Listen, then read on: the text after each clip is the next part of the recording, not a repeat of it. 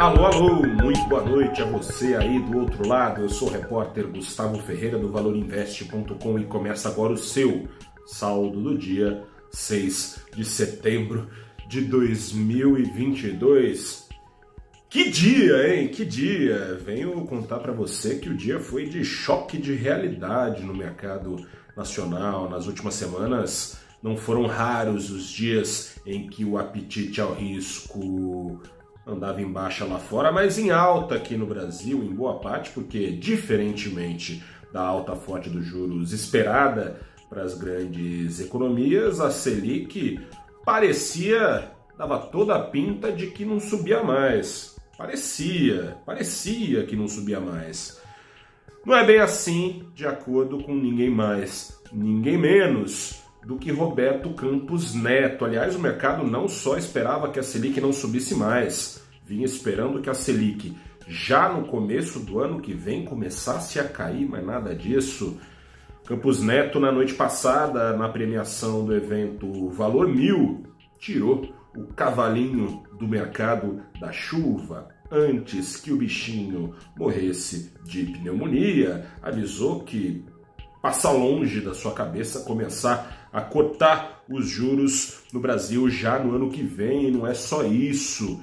Tá na mesa no próximo dia 21, quando tem reunião de juros aqui no Brasil, uma nova alta da Selic, o resultado desse balde da água fria aqui no mercado nacional, você já deve imaginar, foi o derretimento do mercado acionário brasileiro. Veja só, das 92 ações do Ibovespa, 82 fecharam o dia em queda, não é pouca coisa, né? O principal índice da bolsa fechou o dia com uma queda de pouco mais de 2%. E por quê? Por que, que a Selic não vai cair? Ao que tudo indica, não vai cair no ano que vem? Tem duas razões principais que, a bem da verdade, sempre estiveram apontadas pelo Banco Central nos seus comunicados oficiais, ou seja, só se iludiu, como sempre, né, como acontece com toda ilusão, só se iludiu quem se permitiu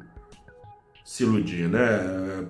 Primeira razão apontada lá nos comunicados é que a inflação brasileira só continuará caindo ao longo do tempo se a inflação global fizer o mesmo. Ou seja, não vai, né? Ao que tudo indica, e não fosse assim, os grandes bancos centrais, caso do Banco Central Americano, caso do Banco Central Europeu, não fosse lento esse processo de desinflação global do qual o Brasil faz parte, não fosse lento, não seriam necessários mais juros do que aqueles com os quais o mercado vinha contando e serão necessários esses juros. Fora isso, uma segunda razão para a Selic não só eventualmente subir mais um pouquinho, mas demorar e bastante para começar a cair, uma razão local. As deflações com as quais a gente tem lidado ao mês aqui no Brasil são inegáveis, mas também, inegavelmente, só aconteceu por causa da mão pesada do governo federal de olho na eleição, cortando impostos, os cortes de impostos, repasses desses impostos aos preços finais têm permitido essa queda de curto prazo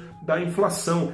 Mas é aí que mora o perigo, porque esses cortes de impostos, assim como as levas maiores de transferências de renda com as quais o Brasil tem lidado neste ano, essas políticas fiscais devem ter continuidade em 2023, seja qual for o eleito, presidente Bolsonaro reeleito ou ex-presidente Lula de volta ao poder. E isso abre uma perspectiva de o governo federal continuar ainda por mais tempo jogando contra o Banco Central, ou seja, estimulando o consumo, pressionando o risco fiscal e sabotando o trabalho que Tá demorando para acontecer, né? Dos juros subindo no Brasil. Não subiram um pouco, né? Dos 2% ao ano em março de 2021, agora prometem ir aos 14% nesta segunda quinzena de setembro, né? Fala-se muito da defasagem da política monetária.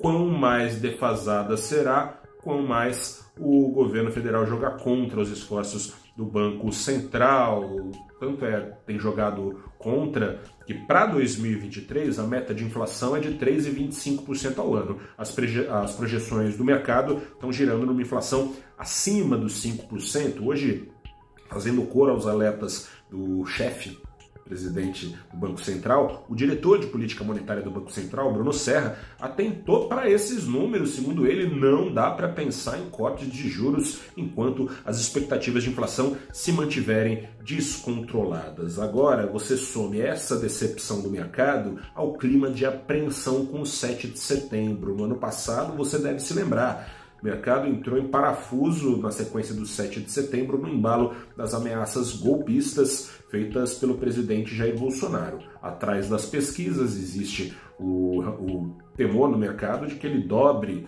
o tom dessas ameaças amanhã nas manifestações que novamente convoca para o 7 de setembro. Será que vai ter cartinha do Michel Temer? Tomara que não precise, mas na dúvida, a busca por proteção prevaleceu e não só a bolsa caiu, como o dólar subiu hoje 1,6% aos R$ 5,24.